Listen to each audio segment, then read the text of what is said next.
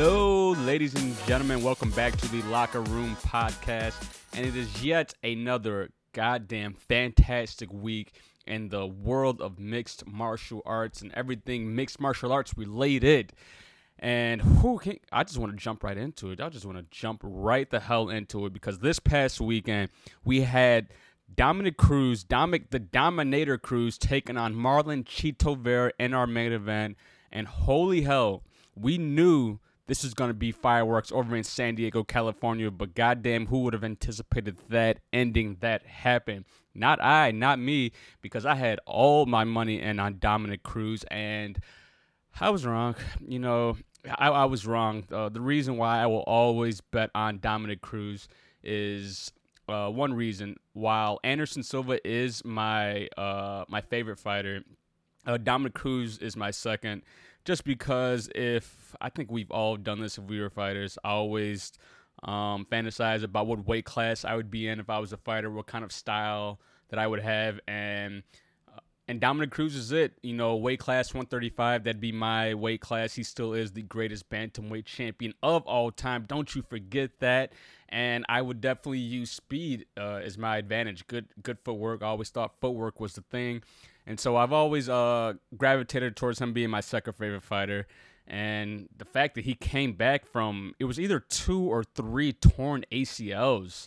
I believe it was two, but it might have been three. Uh, the fact that he came back from his second ACL surgery and then won the title, oh my God. If you know anything about sports, whether it's football, basketball, you know ACLs usually uh, uh, career ender, and he had two of them, and he still won. So, goddamn, if that doesn't inspire you, I don't know what the hell will. But, anyways, we had Marlon Chito Vera taking on Cruz, and it was looking it was looking kind of dicey in those early rounds, right? Cruz uh, was, um, let's, it's hard to say while he was very active, he was he was too excited. He was way he had way too much energy. He came out like he was a ball of energy. Just seemed really tight, and he just wanted to get the fight over with. While when Chito came out, he was feeling the music, the vibe. He's hanging out. He didn't seem like he had that deadpan face, like that Terminator Stone Cold face. While Cruz had his mouth and face just scrunched up like a like a pit bull, you know. And it's just never that's not how you want to go into a fight. You want to be relaxed and you just don't want to put so much into it. While he did have some success uh, in the early rounds, he got the takedowns. Takedowns have always been Chito's weak point, right?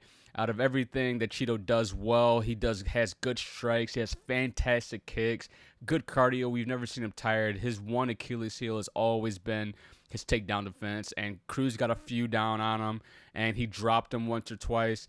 And but then you know uh, Vera didn't look like he was hurt at all. While on the other side, every time Chito landed on Cruz, it seemed like it damaged him really bad. Like he would fall down, he looked wobbled. You know, his eyes rolled to the back of his head a few times, and you can just tell that Cruz was doing what Money Mayweather does, right? He was just downloading his opponent as the fight slowly progressed, and you can see he was getting closer and closer. And we saw that in the fourth and final round where he backed Cruz up against the fence. Cruz tried to escape, and he hit him with that monstrous high head kick, and just just cleaned his clock, man. He just put him out, and it was hard, really hard to see Cruz just knocked out unconscious. Uh, he got uh, he got TKO'd by um, Henry Cejudo um, was it two or three years back? But Cruz like popped back up, and a lot of people were saying it was an early stoppage. I thought it was an early stoppage as well. Uh, well, because he fell back, he fell down, but then you know he got up like two seconds later. This one was not it. This fight, Cruz was out. Like he hit the floor, his body turned stiff, and he just fell to the side. And then he tried to stand up, and he fell back down. That's when you you just know it's just bad when a fighter tries to stand up and then they just crumple down to the ground. You can tell that's just their heart and their determination for all their hard work that they put into these training camps, the sacrifices. And it's just it's tough to see, but overall, uh, congratulations to Chito Vera for getting the job done. And he his next fight, while will not be for the championship, it will be a number one contendership fight without a doubt. I believe I'm gonna speculate a little here. He's gonna take on the winner of Sugar Sean O'Malley and Petr Yan. That's that's the fight to make. Uh, he already has a win over Sugar Sean, so they may not match them up if if uh, O'Malley wins. But um, if Petr Yan wins, that's definitely the fight to make, right? So it's definitely Chito Vera versus Petr Yan. Sign me up.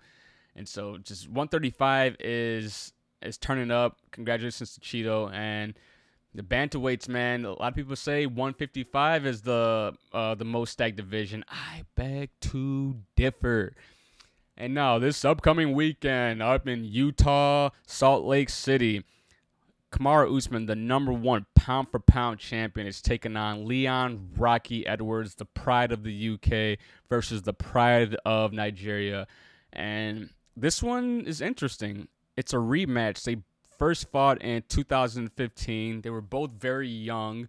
This was Usman's first fight after he won the Contender Series, no, oh, the Ultimate Fighter, and then this was uh, Edwards' like third fight. He was like 20 25 when this happened, 24 maybe. So they were both just still really green. A lot of people say that this is going to be very similar to their first fight, but I beg to differ. Um, this is going to be very different. Uh, Leon Edwards, very seasoned now, really learned wrestling, while Usman, when they first fought, was a, strictly a wrestler. He's starting to fall in love with his hands. We're definitely seeing it happen. We saw it with the Masvidal fight, with the first Colby fight that he's really just starting to love it. And the Gilbert Burns fight, god damn, that was nasty. So it's interesting. Um, overall, the key to success for both fighters, Leon Edwards needs to stay off the fence, and he needs to keep the fight standing. He needs to. I know he's been drilling his takedown defense. It's a world title fight. You have to do this shit. God damn, Edwards, you have to do it. But on the on the flip side, Usman has the threat of the takedown, which is just so dangerous when you're fighting someone knowing they can take you down at any given moment. And but then when that happens, we're about the takedowns. Guess what happens? You drop your hands, and then that's where they just come over with the right hook and hit you in the face. That is the threat of the takedown, and that is and Usman knows this, and plus he already has a W over him, so he's pretty much all already inside of Edwards' head. So overall, um, I have to go with the pound for pound number one fighter in the UFC as winning this fight. I do believe it's going to be a decision. Edwards is next to impossible to getting finished, even though he almost got finished by Nate Diaz. I don't know what happened with that one. I don't believe we're gonna we're gonna see him rocked again. I believe he got lazy in there, but I do believe overall, um, Usman's going to take the W. Uh, it, while his game plan is going to be similar, I do believe he's going to use a lot more boxing. If he does get a finish, I believe it is going to be in a later fourth or fifth round. But overall, Usman gets it done.